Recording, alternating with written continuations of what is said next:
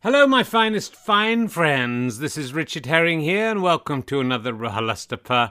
This week, it's the magnificently wonderful Isy Suttie. Fantastic new novel out. Do buy it, and we talk about it very briefly, uh, but so you can get it from all good bookshops. Jane is trying. Um, very funny and also interesting and serious and beautiful. So I recommend it.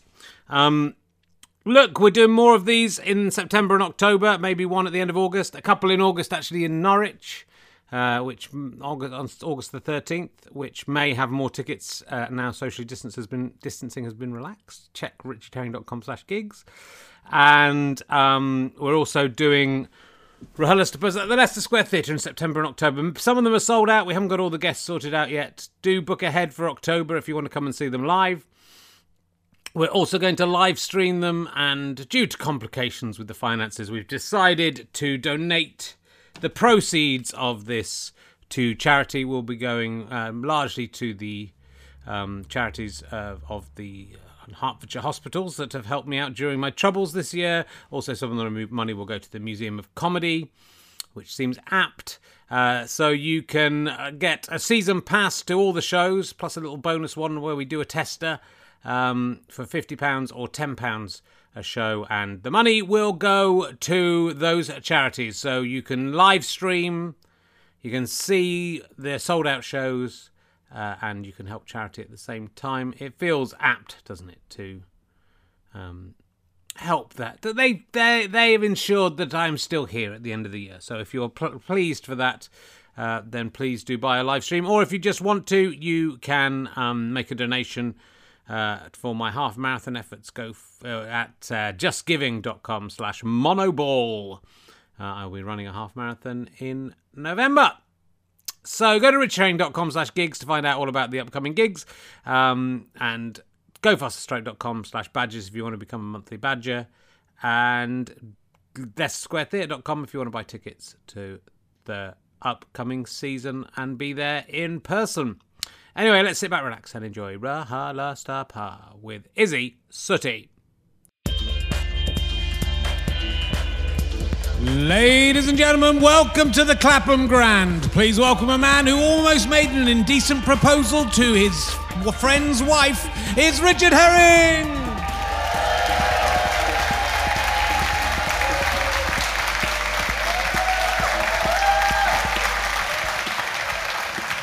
Thank you very much. Oh, hello. It's lovely to see you all. Welcome to the Clapham Grand uh, and welcome to, uh, let's get the right page. They can add that about and I'll look brilliant. Should be near the back. Ah, here we, we're nearly there. Oh, yeah. Welcome to Richard Herring's Loathsome Sweaty Torso podcast. Got a very, I've got, I don't know if it's just me, 53 years old, I started exercising again really stink. I really, when I exercise, I really stink. It's terrible. Never use my sweat, and even to myself, I think that is a bad smell. Might talk about it later. Might, I might let you all have a sniff. I've not been. Sweating let me know if it starts smelling weird. It smells like cabbages. If you start smelling cabbages, madam, let me know. It's because I'm eating a lot of vegetables. It's like my whole body has become asparagus wheat. It's like if I eat if I eat cruciferous vegetables, it comes out of every pore, which I do for breakfast. That's you could look like me, mate, if you if you eat. Look at that. I mean, you're both the skinnier than I am. I don't know why I picked on you. You might you might get your hair back though. That might happen. Um, but I was talking. I'm going to put my glasses on. I don't know why I'm pretending I can read when I can't. I was, uh, I was looking at my magic eye picture uh, the other day. I've been looking at it for about 30 years, been unable to see what it was. But uh, this time I saw it, it was saying RHLSTP. I don't know if that's going to.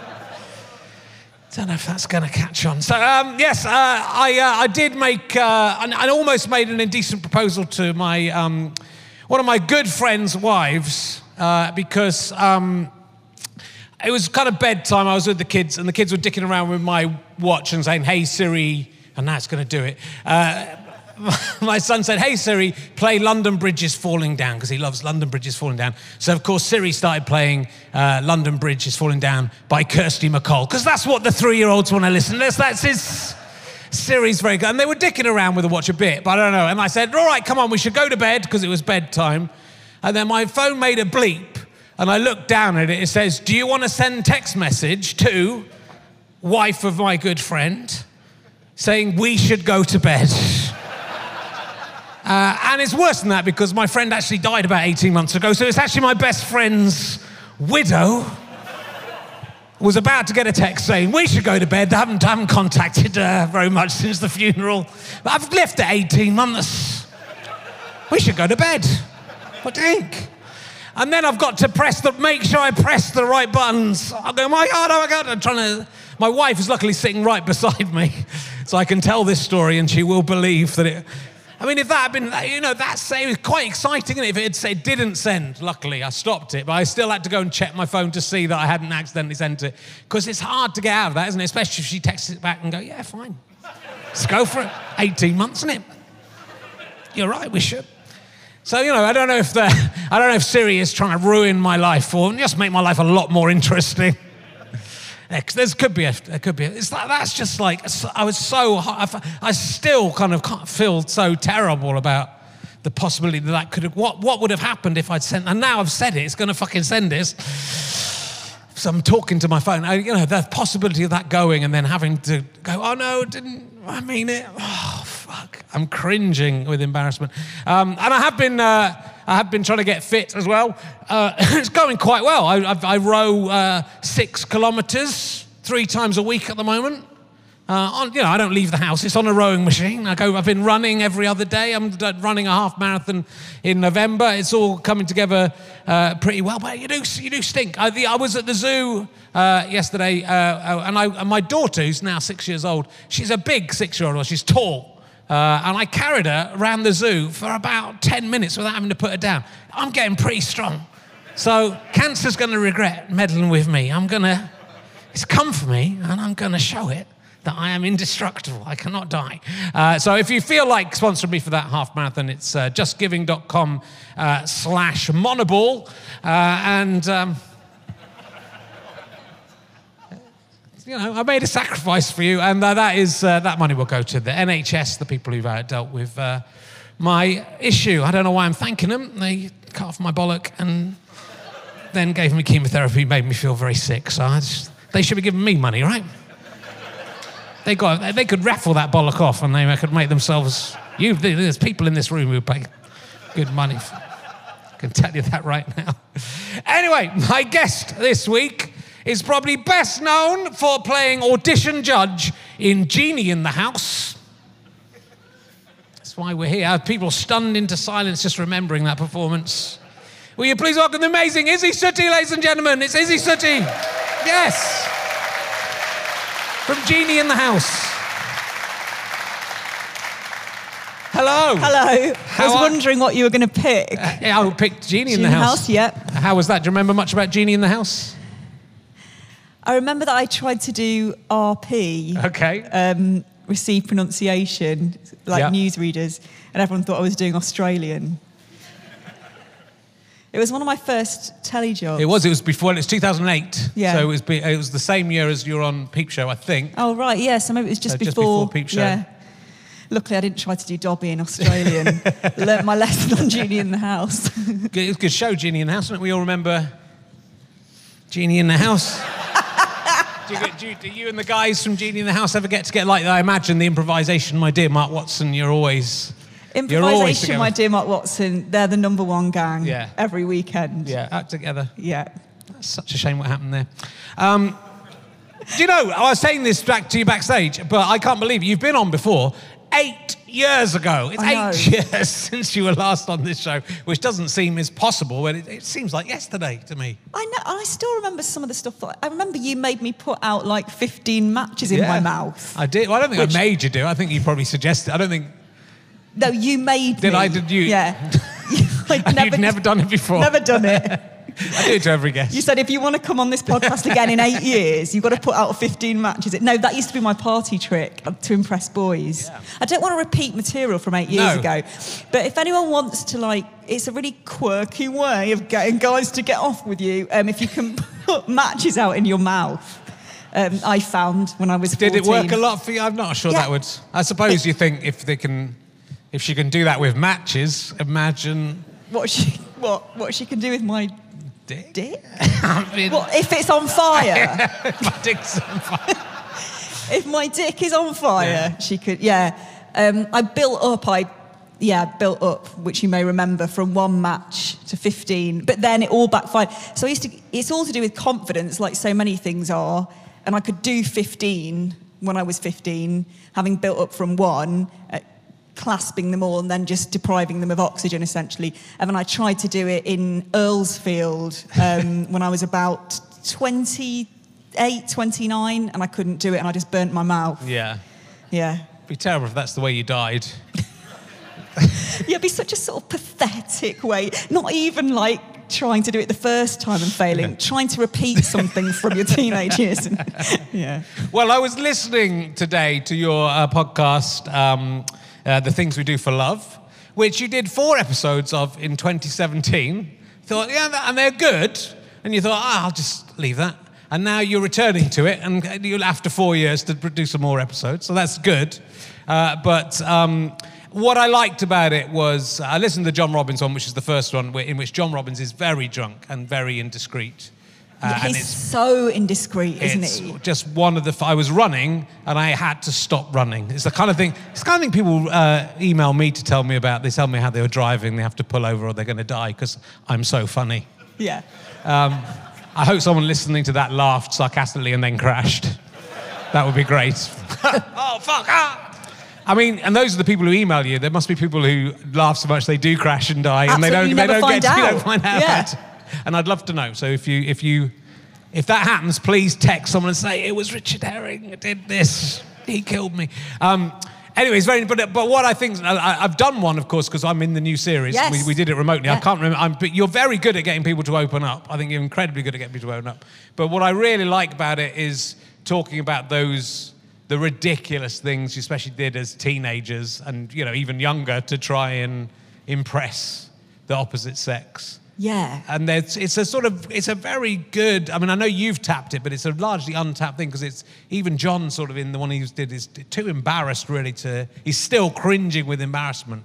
I think you're, yeah, and actually, people think they haven't. And when Nick Helm did it, he was like, I didn't really used to do anything. And then you always find stuff. You're like, oh, yeah, that time I constructed a house out of soda bread because they said they loved it. Oh, yeah, you know, Yeah. you, you remember. Like, yeah, it's weird. I think you bury things as well because you're so embarrassed. Yeah, well, you, in this one, which I think you do talk about in your book as well, is that you talk about having made a, a penguin, a papier-mâché penguin uh, called Roy, to Yeah.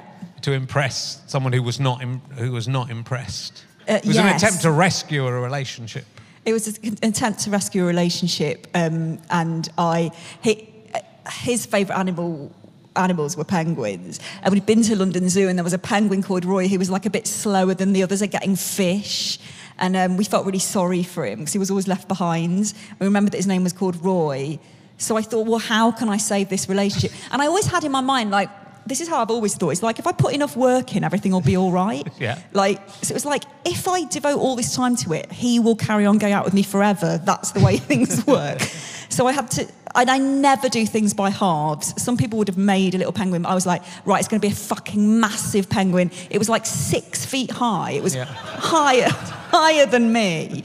Having never constructed, I'm not anyone who like works with their hands. You know, people seem to instinctively know how to do like, I don't know, work with wire and stuff. And Yeah. I'm just like, I did ceramics GCSE actually, but um, I just put loads of clay through a mincer Right. and made a 3D Weetabix box that, again, was about six foot high. Fucking ages. That was my whole GCSE course. Did you not think about making a ceramic penguin, seeing you had the skill in that area? That's a good idea, but I didn't. You've got to have, um, like, I'd forgotten stuff like how to get air bubbles out of clay, and I didn't have access to a kiln. Need a But that's kiln. a very good point. If anyone's thinking of making a penguin with someone and they have access to a kiln, Yes. that would have been so much better than what I made. um, but I went to a builder's merchant in East Dulwich where I lived then and spent, this is on the first day, like 50 quid on wire, like a big roll of wire. And I didn't understand how to bend it. So I just left it in the shape of the roll. And I was like, well, that'll have to be his body. Um, And I was glad that the decision had been made for me. I was like, that has to be his body because I don't understand how to bend it and it's really stiff, so I can't bend it into any other position. Then I decided to build shelves into his stomach because, as I said, I don't do things by halves. so I built shelves into his stomach, then covered him with papier mache. Then I was like, what shall I do with the head? Because it's the most important bit.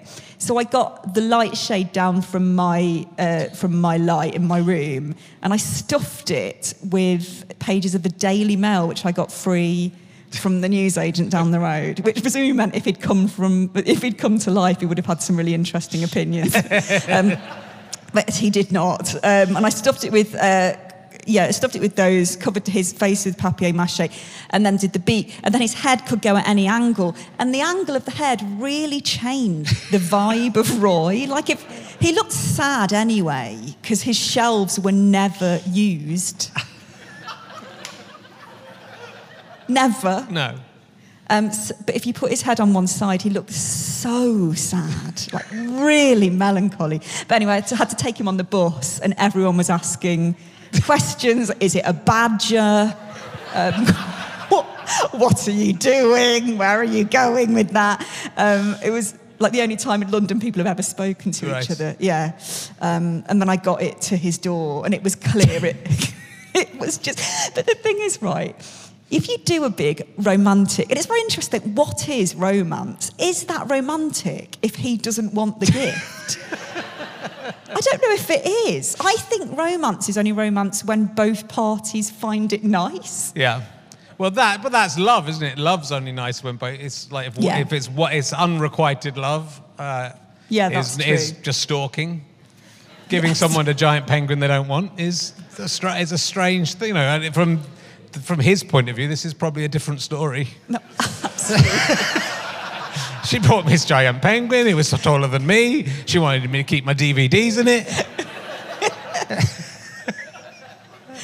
I don't even remember seeing the penguin at the zoo. She kept going on about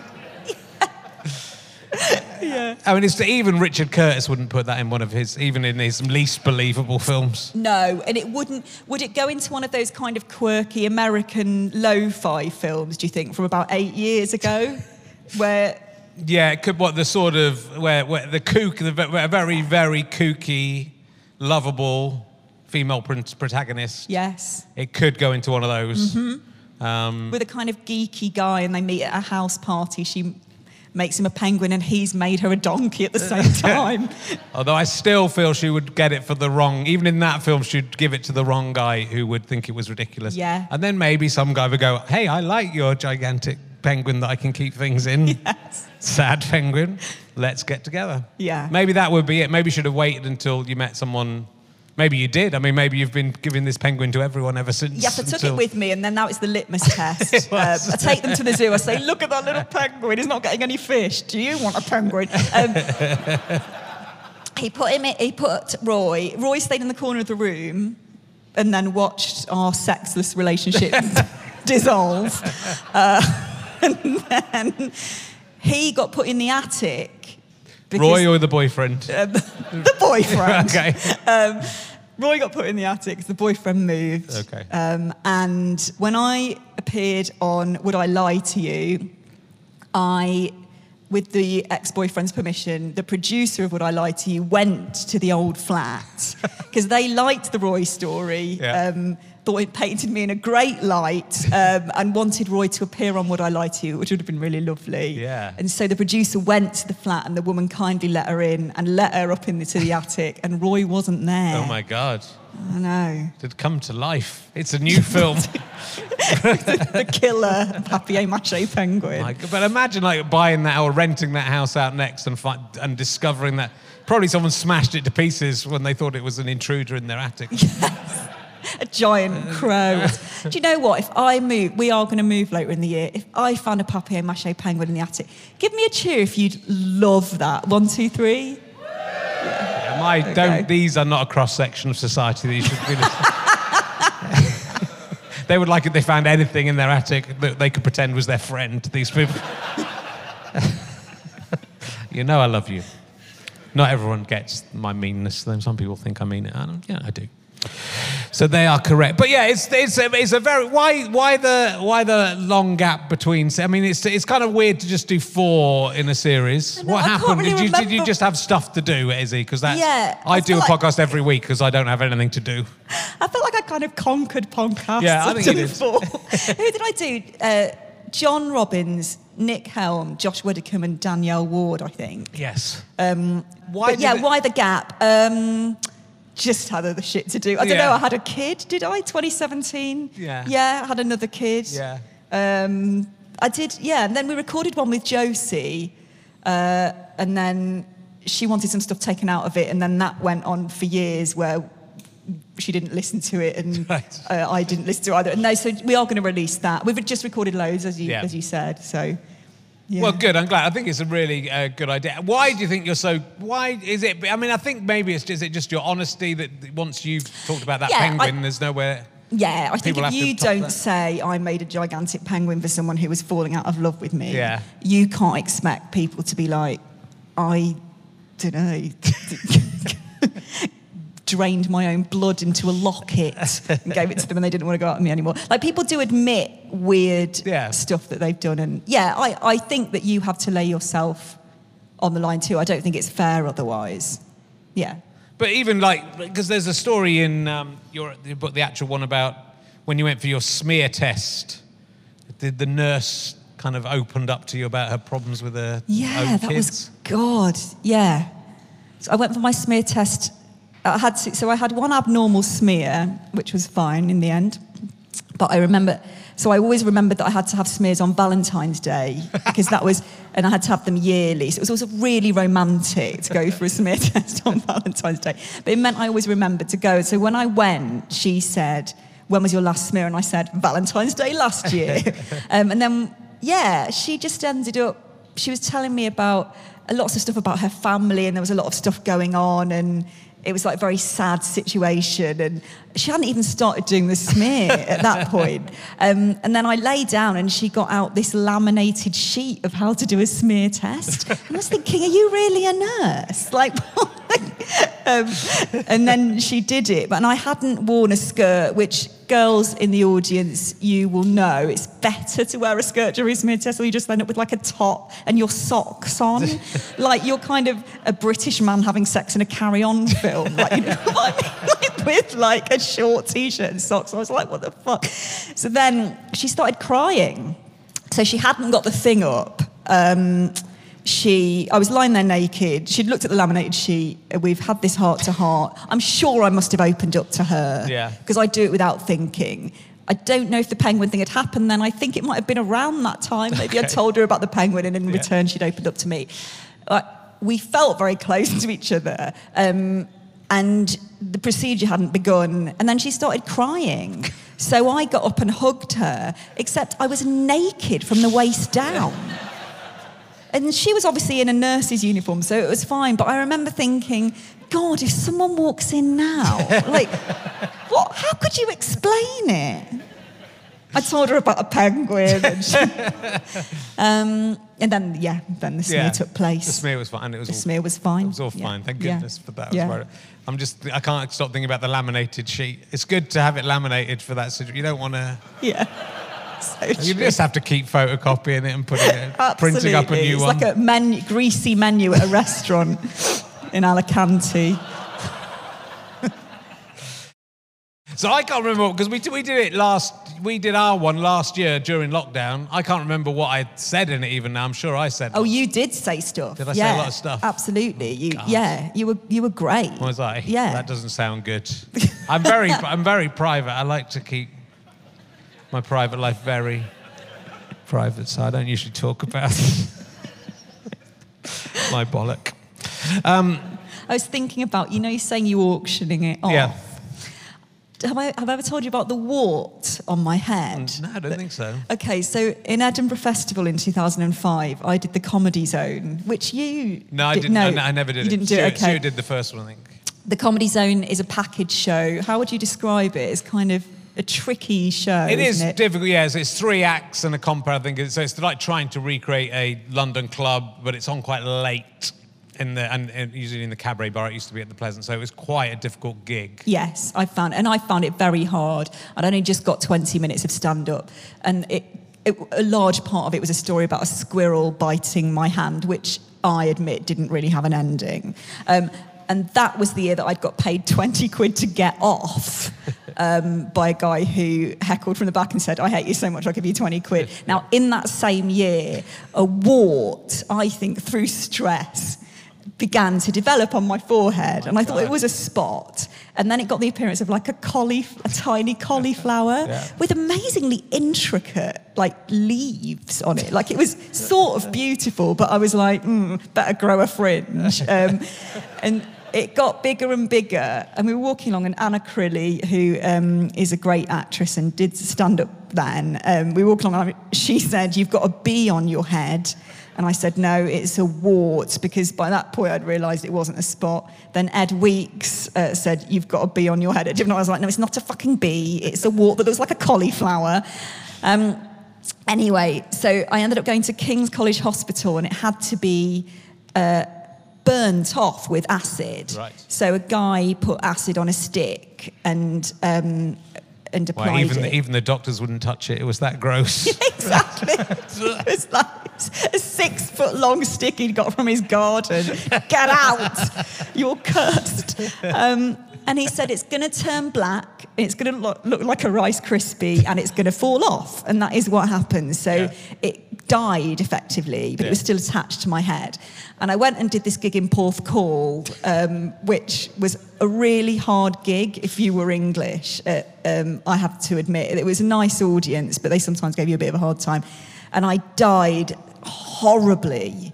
Um, and Mark Olver was comparing, and uh, I sort of did my 20 minutes, and it was very unpleasurable for everyone involved. Um, and I did a mock bow at the end, and the wart fell off. And it was like a metaphor for how bad the evening was.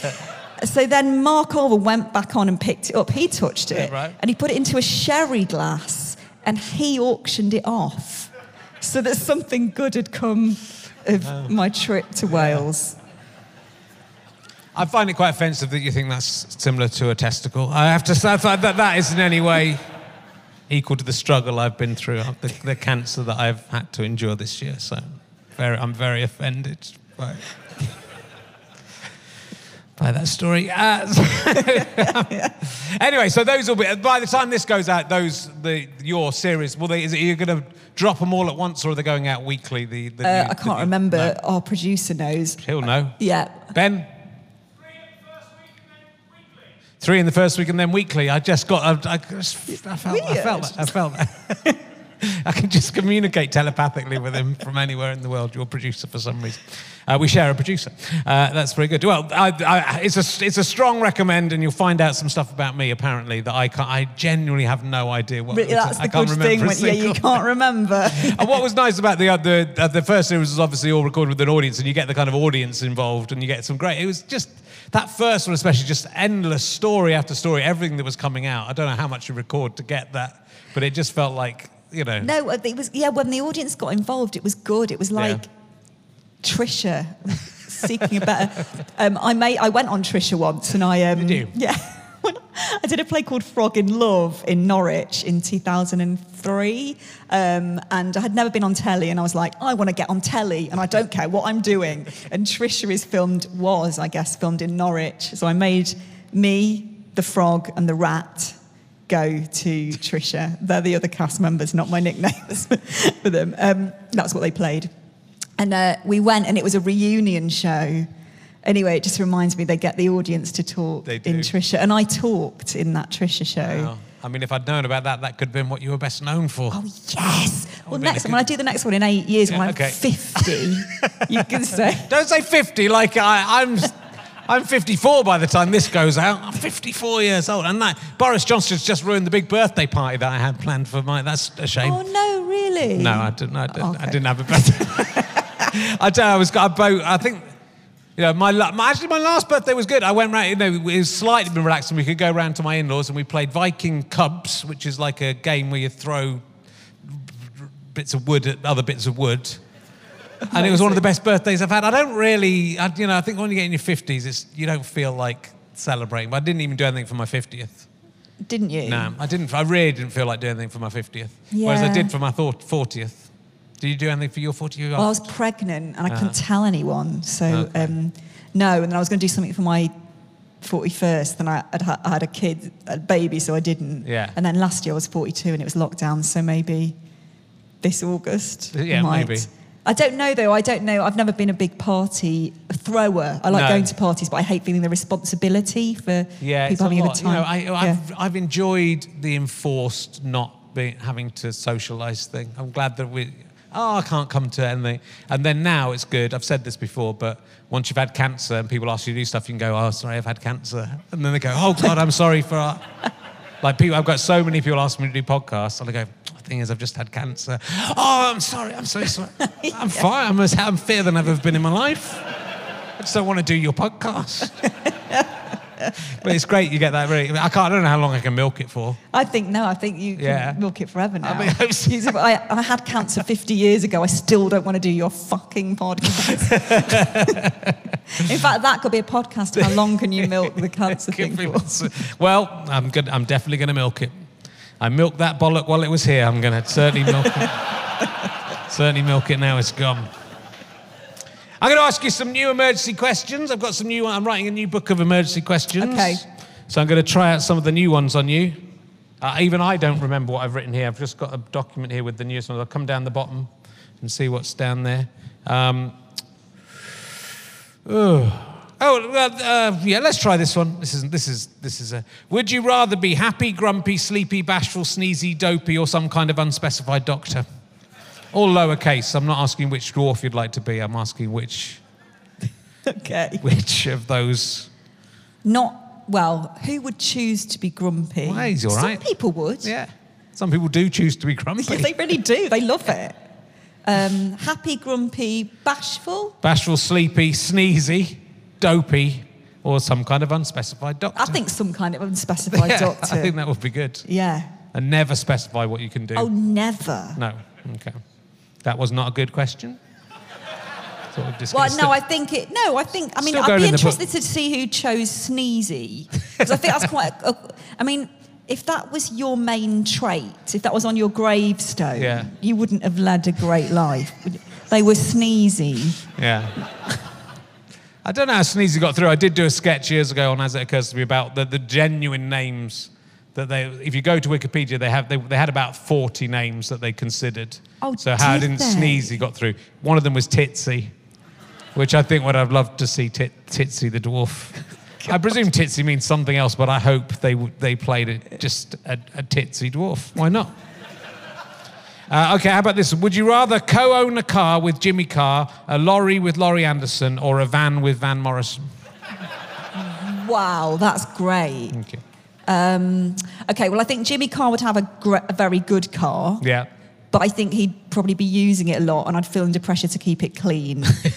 um, and our car has got moss growing on the. Our car's still like the kind of car that we had as stand-ups 15 years ago, Right. even though we've got two kids now. It's got a flower and a blade of grass growing out of the windscreen, Nice. which have now been taken off because it went through a car wash. But the moss has not been taken off by the car wash, and it's growing along every window. Yeah. And it got it got burgled the other day. Someone went along the road and stole stuff from every car, and we only noticed about an hour into the journey. Uh, like it's so messy. So I feel like Jimmy Carr and I wouldn't really No, co-own a car out. very well. So a lorry with Laurie Anderson. I, I'm not a very confident driver. I don't think I'd like driving a no- lorry. Okay. I don't think the mirrors business would go down very well with me. So it would have to be um, the third one. The van with Van Morrison. Yeah, the van with Van Morrison. I reckon I could drive a van. I saw Van Morrison perform once at an outdoor venue in Yeah. Cheshire. It was perfectly nice. He chooses to be grumpy, though, doesn't he? Yeah, he does. Yeah. But then if I'm an unspecified doctor, maybe I could cure him. Good cure him. All right, I'll do one more, and then we'll move back to proper questions. I'm just trying these out. We're just seeing how they go. Um, I'm sure there were some good ones. Let me see if I can find one of the good ones. I, I, I wrote loads this week, didn't I? Oh, shit, I've got to do so many. I felt like, oh, this, this, I want, I want to know the answer to this question. Would you rather eat a full Christmas dinner for every meal every day, or eat a medium-sized Easter egg every two hours for the rest of your life? Oh my God. You'd have to finish the Christmas dinner each time. The amount of food on the plate would be ratified by an independent Christmas dinner expert to be of an average Christmas dinner size, and they'd also determine what items were in the dinner. You'd still have to eat the Easter eggs at night time, so you would need to set your alarm to go off every two hours. you would not be required to eat the sweets that come with the Easter egg, only the egg itself, but you could eat the sweets if you wanted. Yeah. You'd be allowed to eat other food if you wished on the Easter egg option, but not on the Christmas dinner But not on the Christmas dinner option. Okay. So that's Christmas dinner three times a day. Yeah, Um, I do love Christmas dinner. yeah. Uh, I, but I, I don't know. I think it might get a bit Yeah. much. Weirdly, Yeah. um, I think it call me definitely would. insane. It gets a bit much at Christmas, doesn't it? Yes, it does. After one go at it, um, Easter eggs. I mean, I look who. What girl doesn't love chocolate? um, but would I like to eat it every two hours? I mean, setting the alarm for two hours every night reminds me of having to pump milk when I had newborns. Um, and I got to watch episodes then of box sets. Yep. So. I mean, if I had to get up every two hours in the night, presumably I'd get a lie in. I wouldn't have to do the morning with the kids. You'd have to get up every two hours, and the, you, would you have, you Oh, have to yeah. eat the Easter eggs every two. It's twelve Easter eggs a, a day.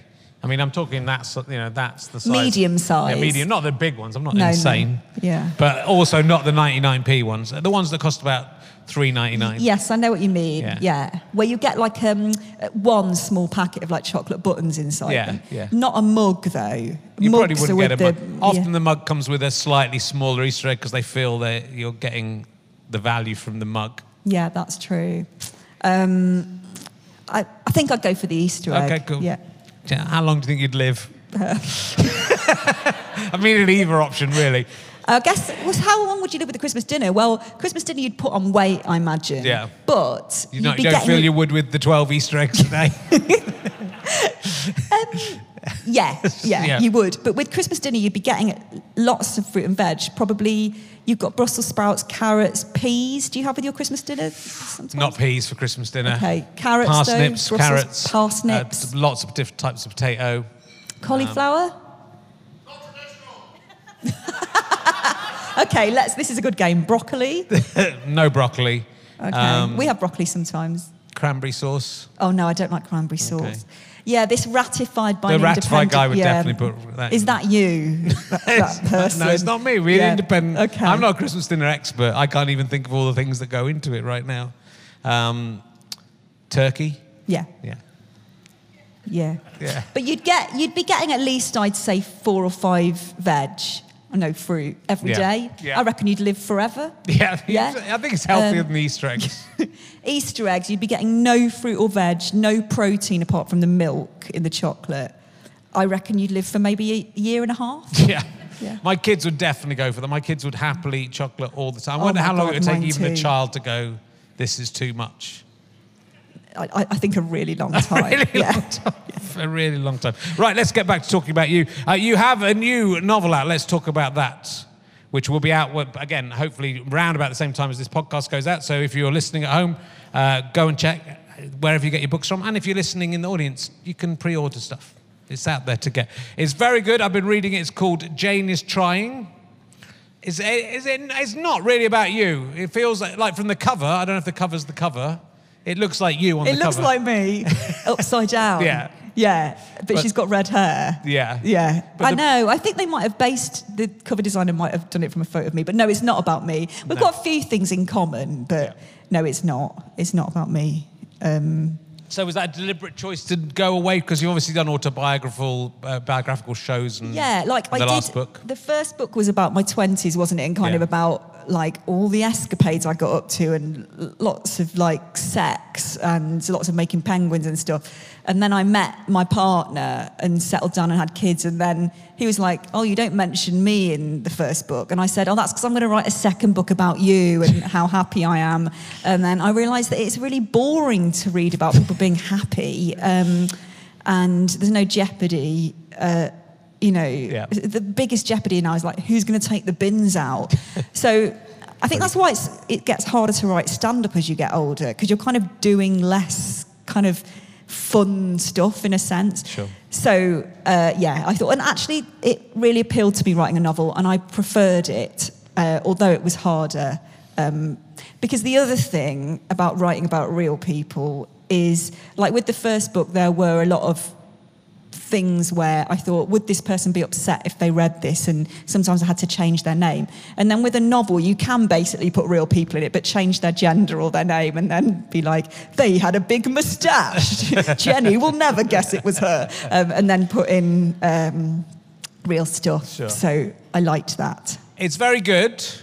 Thank you. and It's very funny. can I use that? You can. You can put this on the It's cover. very good. It's very good. It's no, it's it's it's you. it's like a proper book, you know. And as a comedian, and we've gigged together, you kind of think, you know, we're just comedians, we're just messing around. I mean, I know you've always had this ability to write. You write very poetic stand-up, really, as well. But you've also done these radio shows and stuff. But it, you know, it's a it's a proper novel, but it's also unusually for a novel. Properly, the jokes in it are properly funny, and the you know make you laugh properly, which isn't very usual for novels.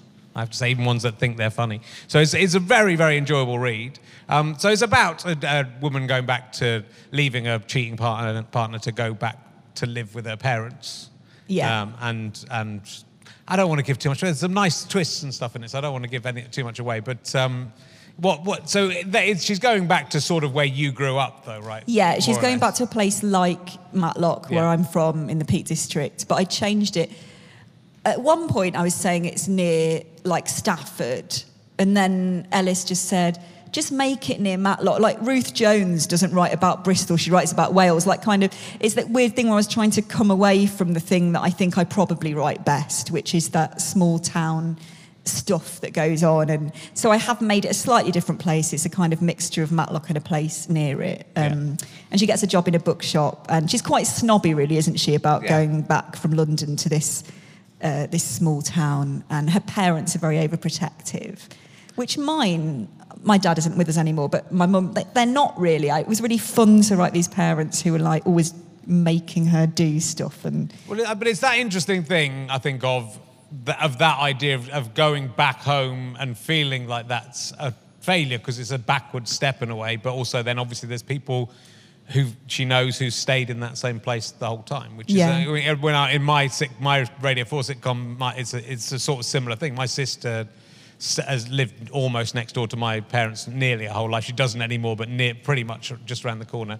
And I've been out, you know, and you go back and you're kind of, you know, trying to work out which is the the better life really, because it's not all, you know, the, the escaping isn't always happy, is? Which No. isn't in this case. And also, I think so many people in the past year have started thinking about moving away from London or Yeah. where they've been living. So it feels, a, yeah, it feels a bit more pertinent, I suppose, because of that, which wasn't intentional because I started it long before COVID. Right. Long before. Sure. It's taken about four years, really. Right. Um, I mean, it's yeah. hard writing books, right? I mean, it's, it's unless yeah, you, I think what's hard as well is you get your deadline and then it's kind of arbitrary, really, or it has always been to me. Um, I don't know if the publishers would feel the same. 18 years later, can we have our fucking advance back? Um, but like other stuff comes in, doesn't it? Yeah. And you go, oh God, I'll do it next week, so I've got to do this thing now. So actually, in a way, having my second child was a reason for me to finish it because I thought this is a good time to write because I can't really. I'm going to take a bit of time off and then I'm going to take things a bit more easy than I did with my first kid, Sure. work-wise. So yeah, Cool. yeah. Well, it's, it's, it's, it's very good, and I hope you're gonna if you if you're writing more, if they you already got some. Hopefully, yeah, Yeah. I don't know. I think we'll have to see how this one goes with Orion, um, who are the publishers, and then I have got I have got an idea for a young adult book, so I need to. I think it's probably a good idea to start thinking about the next book before I promote this one. Right. Do you know what I mean? I do. My mum always said that to me with relationships. She was like, before you finish the relationship, I mean, it's so presumptuous to think I'd be the one. Darling, before you finish the relationship, always have the next one lined up. like, that was always, always genuinely her advice. Like, don't kind of have all your eggs in one basket. So, I kind of think that's good with work stuff, not to just be focused on one thing. So, I think hopefully while I'm promoting this in July, Yeah. I'll be thinking about the next thing. I've Yeah. sort of felt this year that right, you know, I, but I sort of hate writing. I mean, I've got to write. I'm writing. I have got to write a couple of books, but there's a part of me thinks that would be uh quite a nice way just to sort of see out however long's left, just to sit at home and write books. What you mean for the rest of your life? Yeah. Like, the thing is though, do you ima- do you do this thing that I do, where you imagine when you imagine yourself writing, you imagine yourself at a rusty old typewriter gazing out on a snowy scene, but then the actual the actuality is that you've maybe snatched an hour while the kids Yeah. are fighting in the living room, and you've got to bang out a thousand words in twenty minutes. That was what I found. Yeah, well, I'm very bad at sitting down on the chair. Once I'm sitting down on the chair and I'm stuck to the chair, I don't. I, maybe I should try literally sticking myself to the chair. Then I'm quite. Then I am quite good. But it, it's it's all the waiting around trying to get to the chair that I that I find difficult. So, Everyone does definitely, yeah. it- but then the you know that the impetus of the deadline sort of works for me. Though I agree with books, it is a bit elastic. Yeah. It's more elastic. I guess when you're writing TV scripts and radio scripts, there's usually a broadcast date or there's people waiting for the scripts Yeah. to do their part of the job. so you've kind of got to be a bit better with those, though not everyone is. Um, I want to talk about Matlock. Did you ever see Simon Groom around in Matlock? Is Simon Groom from Blue Peter? Yeah. No, but No. I know that he's from there. Yeah. No. The most famous person I ever saw in Matlock was we saw Take That. Right. They came to play Matlock Bath Illuminations roadshow Okay. um, in 1990 or 1991. Yeah. And um, I didn't really understand. I thought they were kind of buskers because the only other live music that I'd seen was busking in Derby. So when they'd finished, and Jason Orange leant on an amp and sang a song to me, just looking at me, I think, yeah, it was weird. He just Yeah. picked me out of the crowd. And so to say thank you at the end, I took the pound coin out of my pocket that my dad had given me for chips and threw it at his head like to, but I didn't mean for it to hit him on the head. It was like me thinking, oh, you know, they've come all the way out here Give from him a pound. Stoke Yeah. to do this gig. I've got to say thank you. And he looked really surprised that someone had thrown a pound at him. That's probably why he left. That's why he's not, he's not in Take That anymore, is he? Probably Yeah. it was probably that pound incident. I'm not. Why if I get a pound thrown at me again? Oh, Poor old Jason Orange. it's better to throw notes, isn't it, than coins? Yeah, I think to Take That probably don't give them any cash. I think they, I think to them getting cash is probably an insult. If people start throwing money, actually no, I'd be happy if people start throwing. I was going to say Yeah, it. that'd be great. It would be really good. Better than knickers or, you know, what do people throw at bands or knickers, bras? Yeah, That's I mean, I'd it. take those. I mean, not so Yeah. much from this lot. I, when I was in bands, like when I was, I was in so many bands when I was at school. Yeah. My, one of my first live gigs, we got lit fags and full cans of beer thrown at us. it was so bad. Or the audience was so mean. Yeah, oh, it's still nice to get beer. you know. Yeah, What- exactly. They were throwing. Maybe they wanted to give us beer. Yeah, and beer. fags. Yeah. yeah They just didn't know how to react like you would. Take that. What is the naughtiest thing you did in Hall Leys Park in Matlock? That is for people who aren't from Matlock. Oh, um, I, I think it's probably. Yeah, it's jumping off the bridge. Okay. Yeah. I Into, jumped, off, into some water. I or- jumped off the bridge into some water. I was going across the bridge. There are two bridges in Hall Leys Park. I jumped off the one that is less high, but it's still pretty high. It's about as high as this balcony. Um, Oh, it's high. It's- yes. For people Uh, at home, that it's quite. Imagine something quite high. I think we- I think we've got it. and we were walking along, and I was, and I was one of those kids that if people say jump, I say how high, and they say off a bridge. um, and it was raining, and my friend said that her brother had jumped into the river from the bridge the other day and swum around, and it was really cool. Right. Um, and because it was raining, the river looked a lot deeper, and it wasn't. So I sat on the top of the bridge for a bit, and everyone said, "Go on, do it, do it, do it, do it." And so I jumped, and I had bright red hair. then died, and I landed with my foot at right angles to my ankle, my left foot, and broke broke the ankle immediately. um, because my hair was red and it was raining, and I'd landed in the water. My hair was all in my eyes, and I was like. My eyes are bleeding. Like, I can only see blood. And then someone said, Your hair's in your eyes. And then I was so relieved that my eyes weren't bleeding. I sort of tried to walk on the ankle because I was so full of adrenaline. Then it became clear. And someone wheeled me home on their skateboard. And then my mum went absolutely crazy. Um, Yeah. And I had to be in plaster for a while. And then I lay on the sofa and watch Wimbledon for a whole summer because it happened at the beginning of summer. And then I wanted to be a tennis player. And I berated my parents for not recognizing my talents as a tennis player earlier. Um, but really, all I did was I don't know if you did this as well when you were younger, but all I did was plan out how I'd be really funny on the tennis court, like none of the actual moves. And then I went with my friend and played, and it was shit, and I was shit, and I was like, oh, I don't want to be a tennis player anymore. It's a very short-lived change of ambition. Yeah. Ah. Yeah. Wow, that was a good question. I must ask that to everyone. You might What's be. the naughtiest thing you've done in Hall Leys Park? yeah, I did a lot of naughty things in that park. I bet you did. That's what I thought. I just think it's.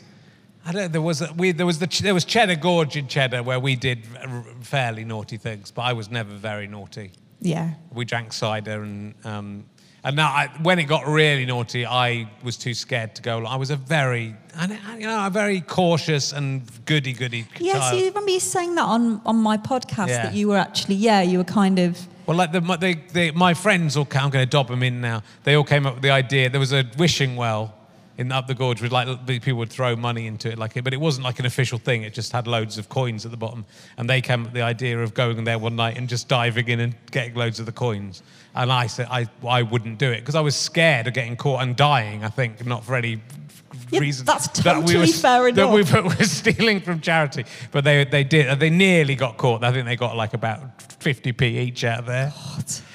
But uh, so they would- they would do naughty things, but I was I when it got too naughty. If it was silly, I would do it. But Yes, but if my it dad was- my dad was my headmaster, I had to behave. Yeah. But I was a I was a very square kid. I didn't take drugs. We drank. That's all we did. We drank from a young age.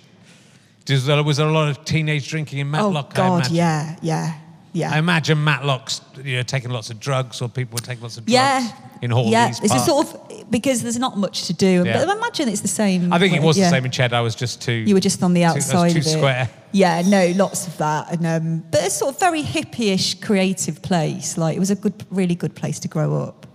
Yeah, lots of magic mushrooms growing in nearby fields and Yeah, stuff. I mean, there was loads of that. Yeah. there was loads of that. I don't know. I don't know how I avoided drugs until my mid thirties. you made up for it.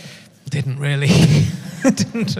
I never really fancied drugs, and then I just I had some in the end just to see. They still didn't like it very much. Yeah, well, good for you. Good for me. Um, don't take drugs, kids. You, do you, you guys there? Worried about you too.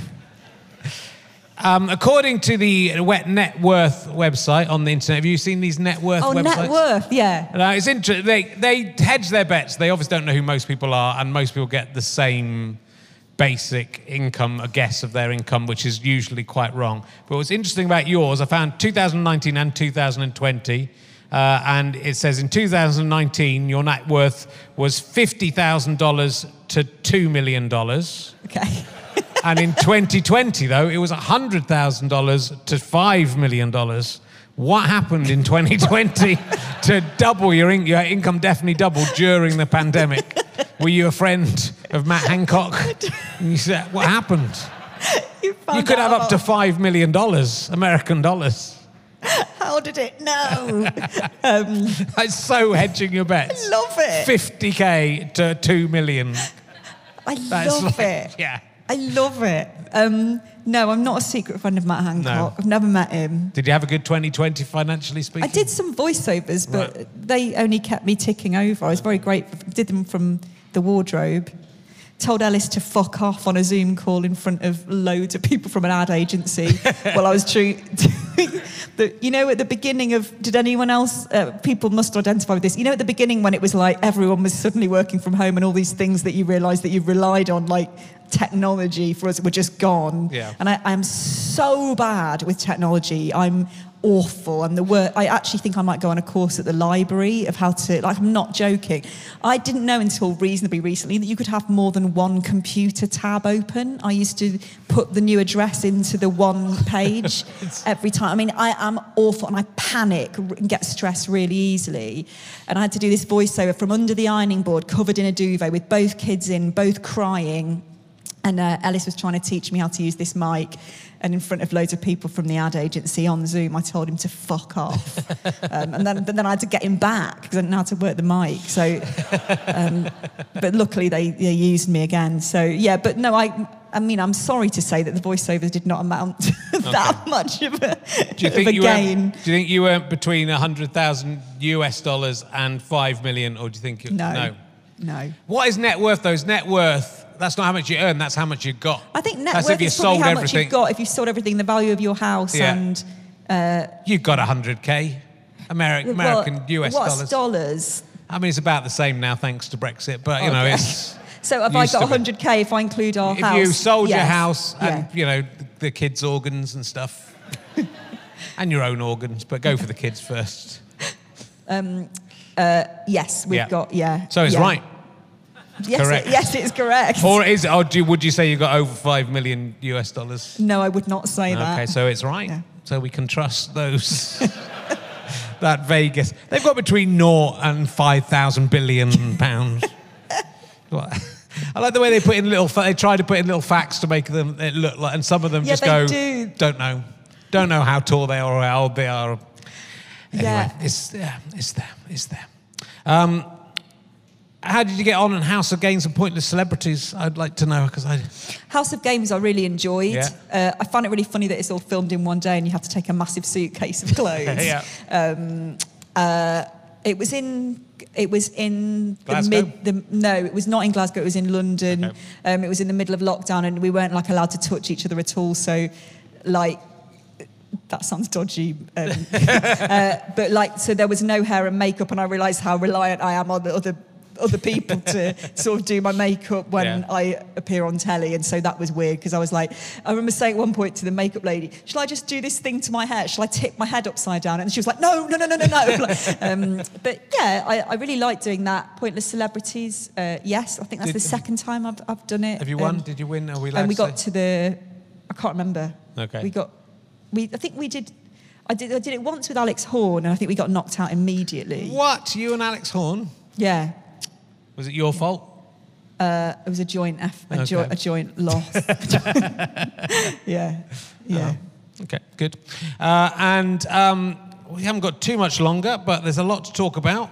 Uh, so I'm going to talk about how, well, because since I've seen you, you've done loads of stuff. You did Man Down. You did the last series of Man Down. Was did you ever work with Luke Skywalker on that? No. No. Steven Berkoff. Yeah, there were some good big names.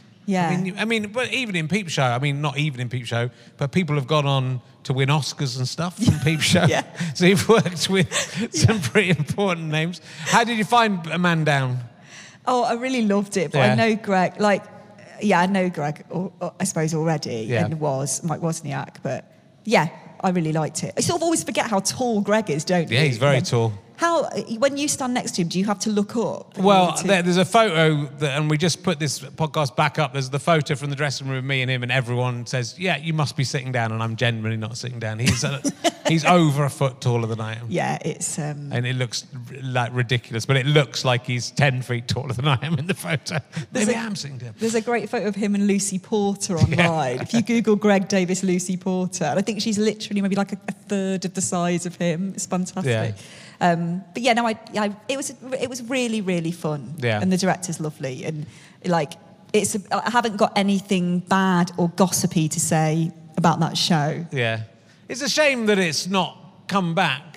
I know they left it on a cliffhanger with him in prison. Right. Um, and I thought, oh, it must mean it's coming back, but I don't know. Well, maybe it will come back. I mean, he's Yeah, quite he's quite busy. He's very I mean, busy. you're quite busy Yeah. as well. You did Damned with Jo Brand. Yeah. Which I think I saw a kind of Kevin Eldon, the actor Kevin Eldon's in that, and lots of people. Yeah. But that did that did that only get one series? It got two. Did it? Yeah. Um, and then I don't know if that'll go. I don't think that'll go again. No. But, um, when things get cancelled, you always get that thing, don't you, where everyone's like, "We're going to fight.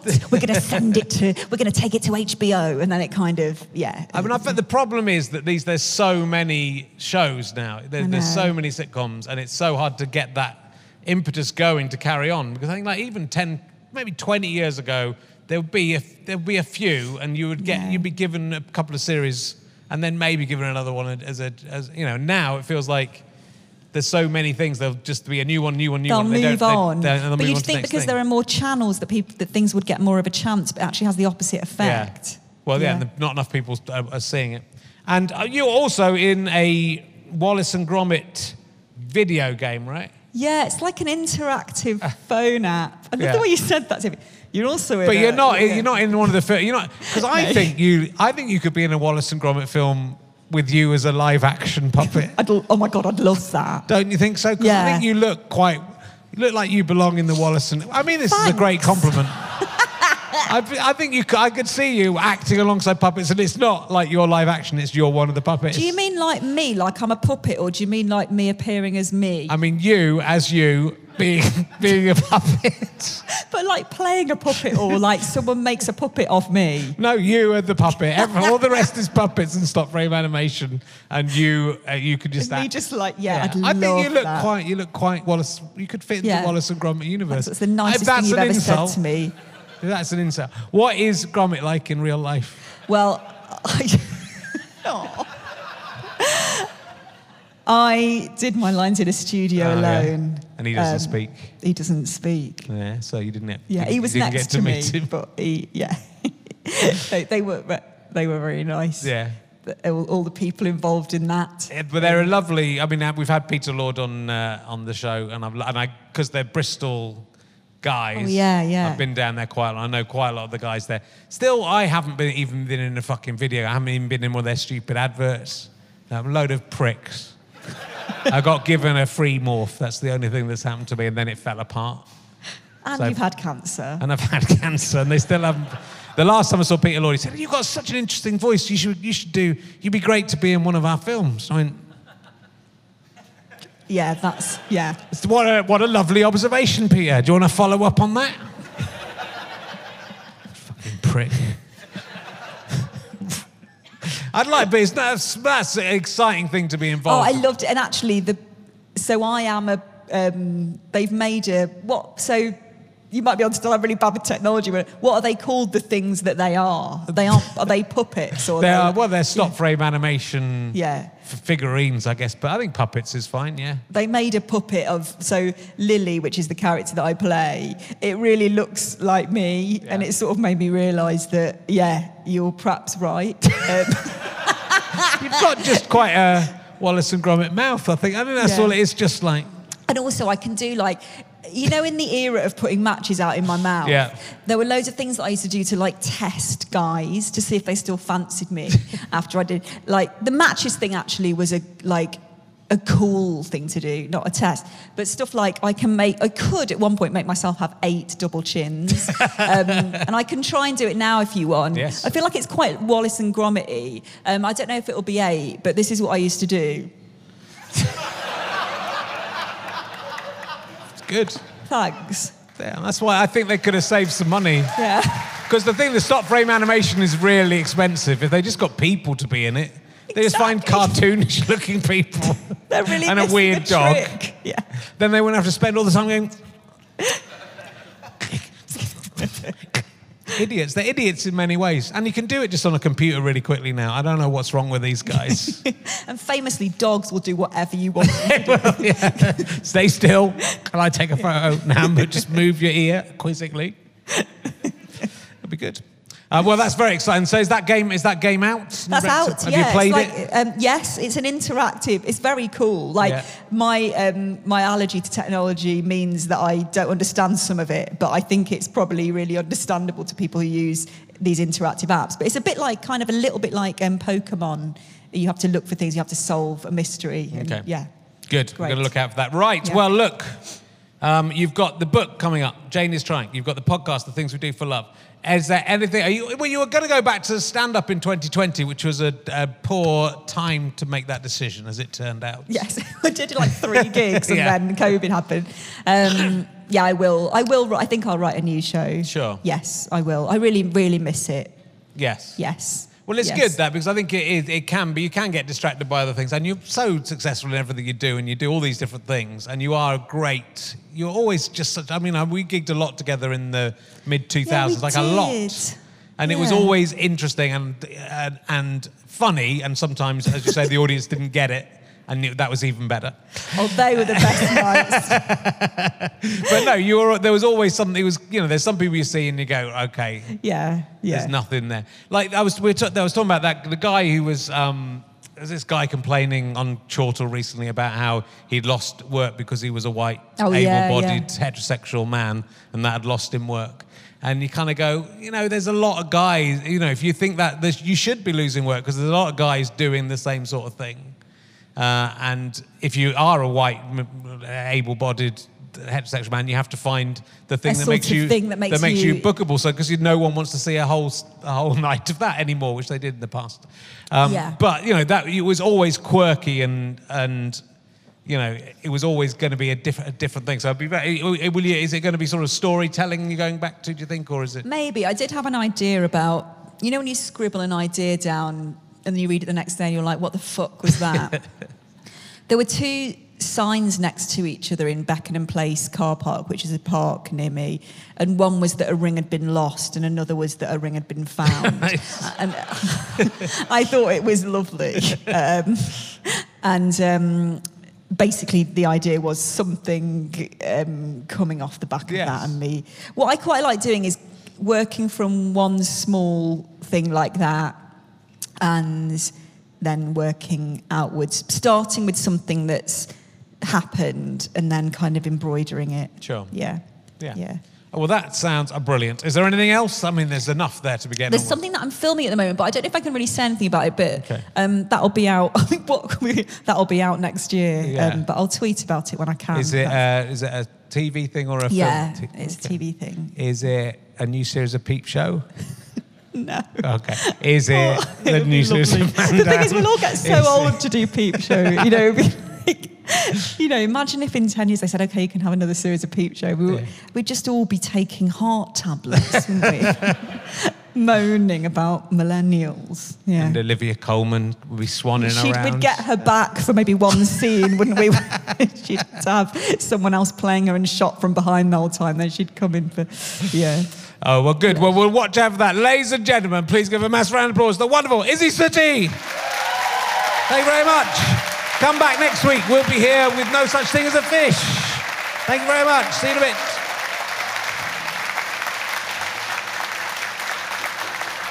You have been listening to RHLSTP with me, Rich Herring, and my guest, Isy Suttie. The music is by Scant Regard. I am indebted to my producer, Ben Walker. I'm indebted to my friend, director, and all-round good guy, Chris Evans. Not that one. That one. That one's not a good guy, is he? He's not. Not the other one. The other one is a good guy. You know.